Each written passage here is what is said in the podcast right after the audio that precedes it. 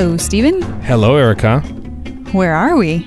In the village for episode 8 Dance of the Dead of the 1967 to 68 television show The Prisoner, celebrating its 50th anniversary.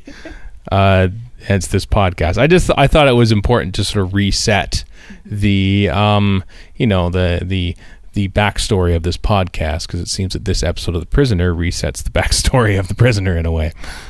Either that or it just belongs friggin' earlier in the run because he keeps saying he's new. Therefore, I take issue with you saying episode 8. Yeah, so a lot of people place this super early, possibly even episode two or three, I think.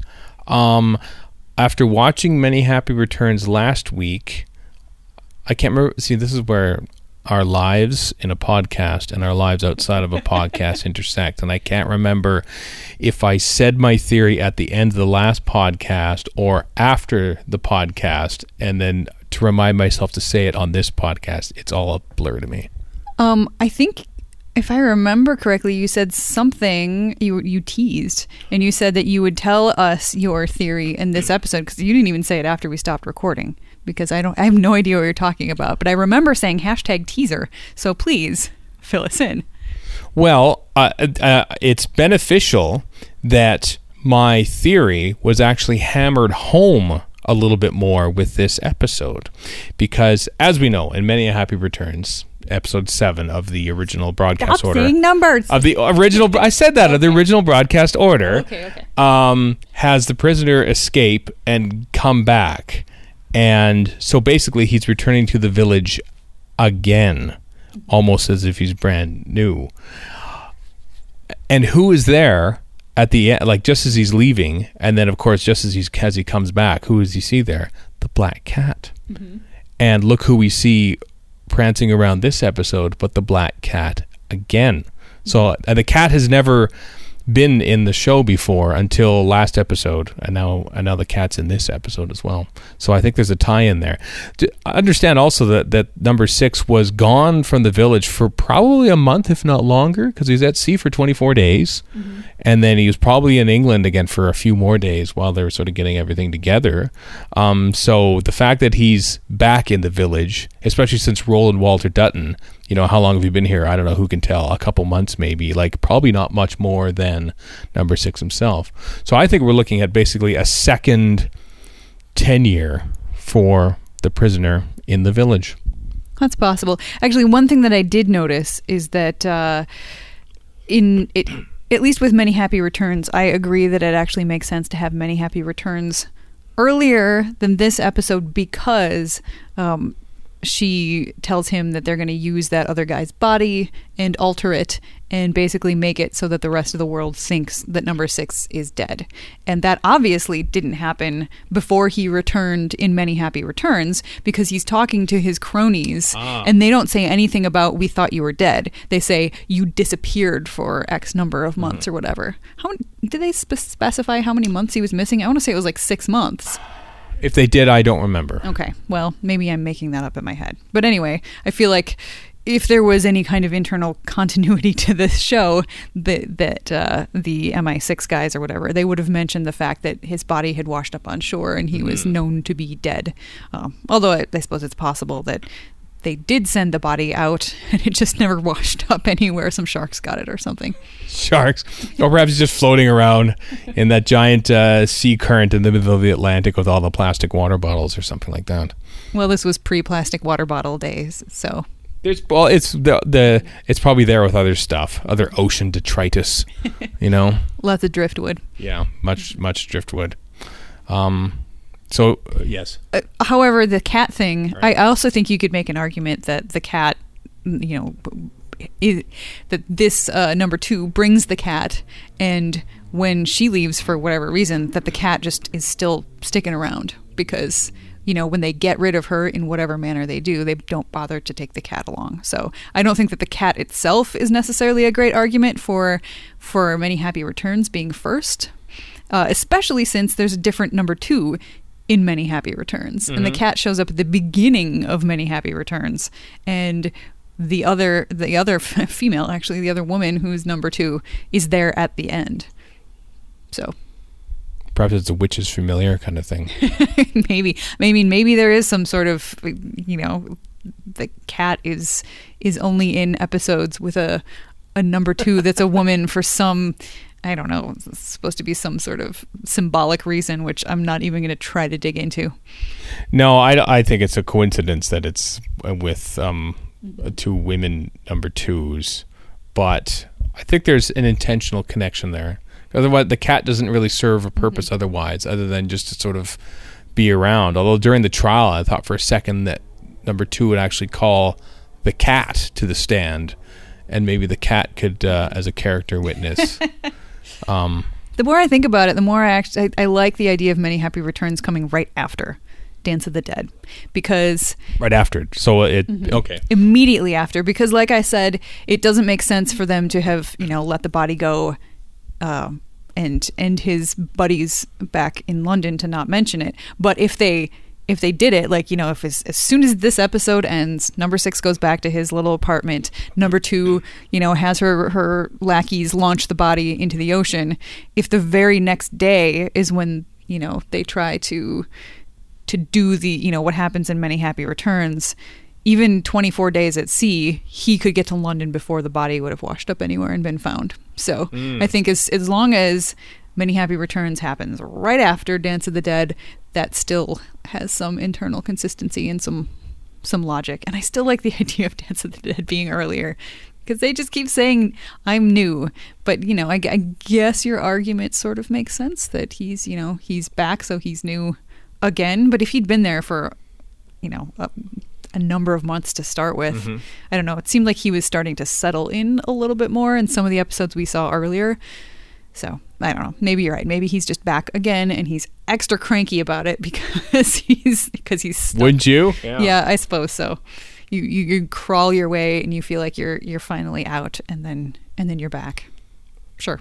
Yeah, because there there is a certain there's more of a, almost animosity he has, I think, to the whole mm-hmm. system and the way of things, It almost you know pertaining to someone who's just been sent to his room uh, for the first time and now is slinking back down to the living room and being very upset at and irate at his parents. Yeah, there's uh, one of the lines he says early on is talking about like night and how he says he never sees night because he just sleeps, which, you know, indicates that he he you know has he, he starts out being drugged at the beginning because they drugged his tea, which this is another reason that made me think it belongs pretty early because he's still so raw about being there in the first place and it sounds like he's never even had an entire night where he was wasn't just drugged to to the gills, but who knows? Well, certainly recently, because he's doing that that weird um, brain thing on his head, and they try to get to talk to Ro- Ro- Roland Walter Dutton on the phone uh, to try to reveal some secrets.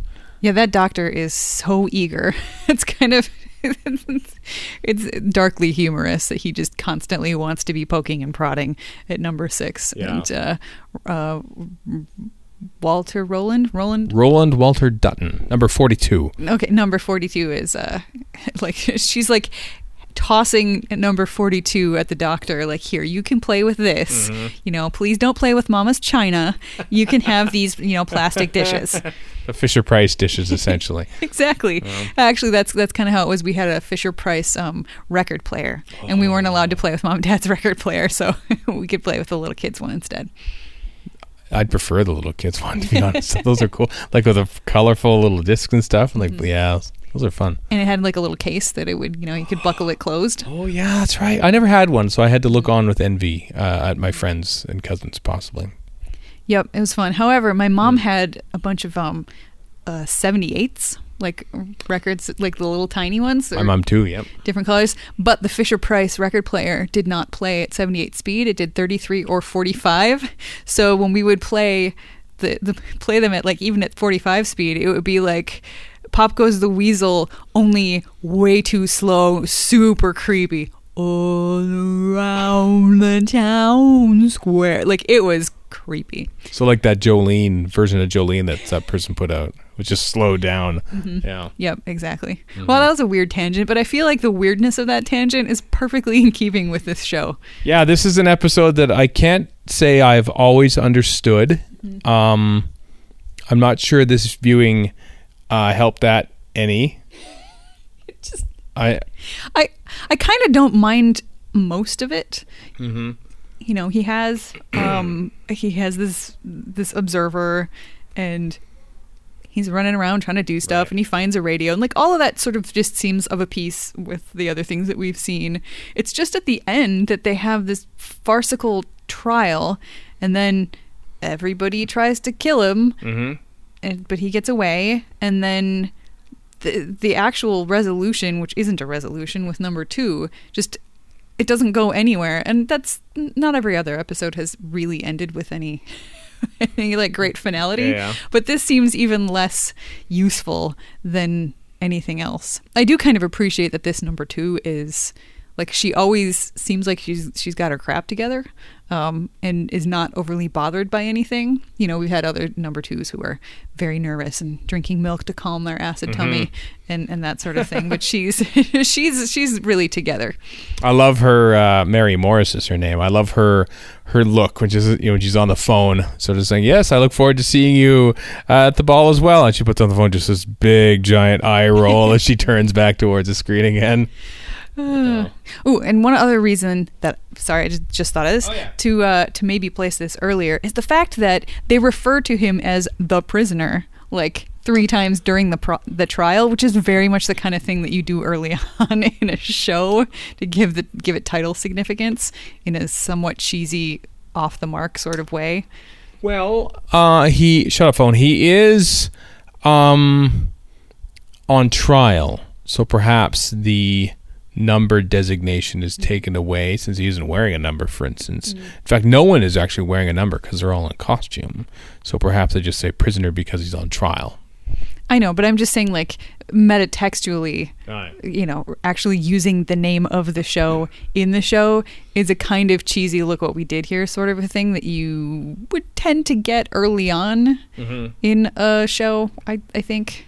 Um, and then, you know, move away from that as you establish the characters and the layout of the show. But anyway, back to the the weird trial itself. It just I don't know, it didn't seem to go anywhere. It was just for it seemed like it was just to to make him angry and just to get under number 6's skin, which maybe that's reason enough to do anything here in the village, but it doesn't it doesn't actually come to anything. The the point of this one, I think, is them trying to convince number six that he is nowhere to go. They even say that, but you know, the only he'll go home and they leave him on the beach after his uh, half-hearted escape attempt. As Rover goes off, he knows that he can never go home, so he'll just go back to his room, the only place he'll ever he'll ever know. Um, and their um, the trial apparently like he doesn't have like he doesn't exist. That's what they're trying to hammer home that you do not exist essentially. Um, you can't escape if you never were here in the first place or something like you know sort of like breaking down his will from the inside as opposed to getting him to admit why he resigned I suppose, and I mean, she really does seem to be all about slowly breaking him down, mm-hmm. and you know, keeps reiterating to the overeager doctor that that's not the way we're going to do it. We're not going to use brute force. This guy can be useful to us. We just need to take the slow path mm-hmm. and and break him. You know, actually, we don't want him broken. We want him to change his mind and choose us. And I guess this is one way that they're working on making that happen. possibly um so what what else would you like to talk about this episode before we get to our usual tropes?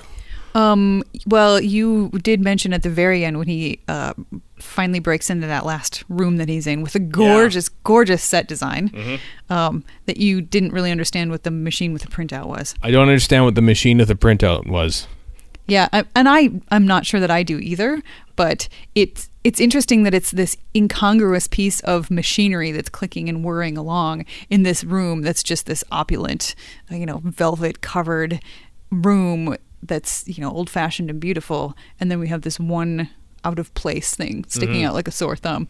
I mean, my first thought was maybe this is one of the conduits to contact or be contacted by, I guess, number one. Right. Maybe it's sending instructions or something.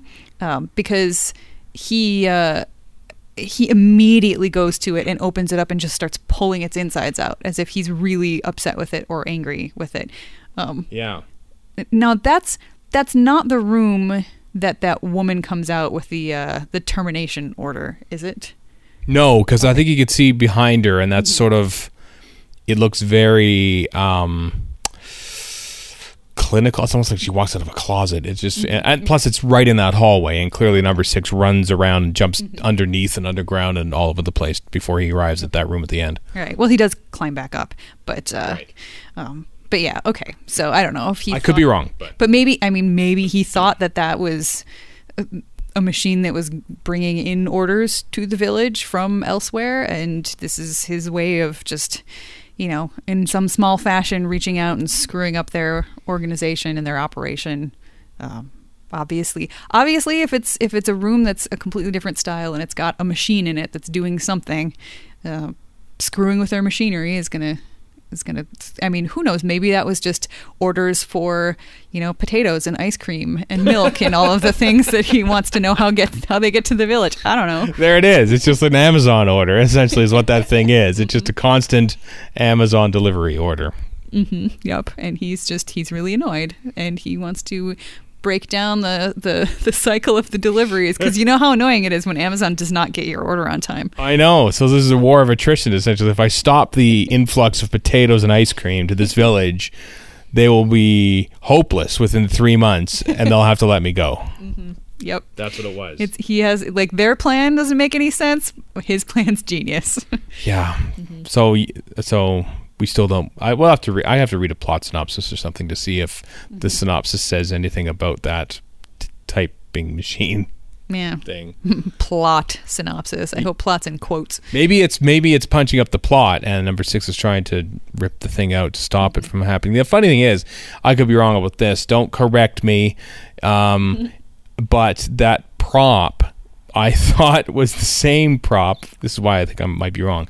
That the Doctor uses in his sort of mind battle with the Master in episode five of the Mind Robber, where they're basically creating fiction. Mm-hmm. And so, as the Doctor is sort of like thinking of words and they're sort of being typed out on that machine, and I want to say it's the same thing. And so, perhaps sometimes I equate that the events of that story where the Doctor is like summoning fictional characters and basically writing what's happening onto this thing that's typing it out with this episode because the props are very similar. That's down to me more than the actual makers of the television show. Well, this, this episode, as you pointed out while we were watching it, does share some stock music with Doctor Who. It might share more. Uh, I I so there's some stock music that wee wee that that when uh, we hear it a couple times. The first time we hear it is when uh, number two encounters number six on the beach. That is some stock music which will have a no already had appeared in um, Tomb of the Cybermen, which went out in September of 1967. We're now into whatever month we're in right now. Um, so that was that's stuck out to me. Mary Morris, of course, will have been in Doctor Who in Kinda in 1982, uh, and I think that a lot of the um, costumes as worn in the during the carnival uh, are stock. I reckon a lot of them very culturally insensitive in today's age. Um, but there was one person uh, wearing a sort of a clown costume with buttons up the front, with a hat. I think that might be the same costume that Tom Baker wears during episode one of Robot in 1974 because they look very alike. And there's another person there who's sort of wearing a Mandarin costume, as I say, culturally insensitive, uh, which I think might be taken from Michael Gough's costume in The Celestial Toymaker from 1966, because it looked very much like the color photos I've seen from the Radio Times photo shoot. So Doctor Who is all over this episode. All over. Although this wasn't a BBC show, Nope. so it would have just been stock costumes from a r- rental agency or something, correct? Quite possible, like just r- basic costumers, yeah, I'm sort of renting the stuff out, yeah. I did think the uh, that clown costume was familiar, and I didn't know why. Now that you say that, it's, if, if it's not the same one, it is definitely similar. hmm I just I can't imagine why they would uh, actually make a new costume for Tom Baker. So it probably comes from stock and such a such a cost, like the hat and all. You know, I'm pointing it at the screen because it's on the DVD menu. But um, so these are things I notice when I'm not quite understanding what's going on in the episode. what are the Doctor Who connections, basically? Well, speaking of costumes, this is this is why I bring this up because I watch this and go, oh my goodness! Like sometimes you have like one female character in a whole episode, or or or a, a particular curtain that perhaps you would draw inspiration from for cosplaying. And then I looked at this as, oh my heavens, you have so much to consider here. Mm-hmm. Which pray tell would you cosplay from this episode? Honestly, there were only three contenders, Oh. truly. Um, and two of them appeared almost at the very, very, very beginning of the episode. So the woman who is his maid, basically, who is cleaning his apartment, uh, before she appears in his apartment, you see her and another woman on the back of one of the little little cars Oh, wow. being driven um, through the village, like basically being driven like to his his house where she, you know she gets out and and so there's two women. So there's her and somebody else. I assume the other woman is going to clean somebody else's apartment because i guess the women do that. Um, and so so you have her who's wearing the it's a green and gold gown. And the other woman on the cart is wearing an orange gown. I didn't notice that. I feel bad. hmm And uh, so there's those two, and then the, the third contender uh, is one of the dresses in the party scene. It's like a flapper dress. It's kind of like blue and green, um, sort of like peacock feathery, like a short 20s style flapper dress, and she's got like a little feather gear on her head Right. as well. Um, so those are the three. it's really tough to choose. Oh. Were you going to say something? There? Well, I was going to say a special mention for the very first outfit we see number two in, sort of coming in with a little scarf and the pants and then the orange top. But the hat, the 1960s hat, which seems to be a requirement for all women in the village to wear at some point. Yeah, because she's got that hat, and then also the uh, his the observer number whatever she is, I forget now. Uh, but she also has a similar hat that's like a lighter white color. I do appreciate those hats, but they they didn't have uh, the rest of the out their cute outfit to make it work well enough. No, number two's was okay, but I think I think if I had seen more of that orange gown, that might be it. But because you only get a little glimpse of it, and I don't actually know what it looks like head to toe, I'm going to go with the green and gold. Um, just I quite like green, and while I was not particularly fond of that character, uh, the dress was very nice. There was um, someone in the background during the dance scene as the camera sort of circling around with number six and uh, and the woman I can't remember her number. Um, there was someone in this sort of like cute little purple pirate costume, which I think was kind of cool. Um, so I'll vote for that f- for you. okay. Since I don't want to be Napoleon, I don't want to be a clown, I don't want to be Caesar, I don't want to be wearing any cultural uh, uh, costumes at all, like the native headdress that somebody was also wearing in there. So if I was to play this game, um, yeah, I don't know who I would wear. So Why not the tux?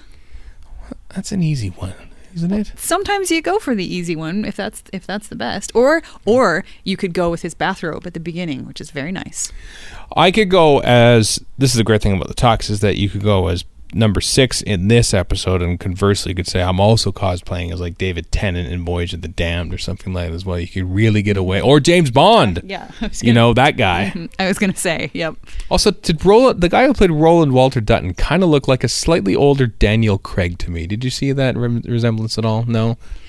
Now that you mention it i think i can see what you're talking about but it certainly i mean i never have daniel craig on the brain so that's not a thing that would have jumped out at me I would like to point. I now I'm this is my headcanon speaking. See, I can do this too.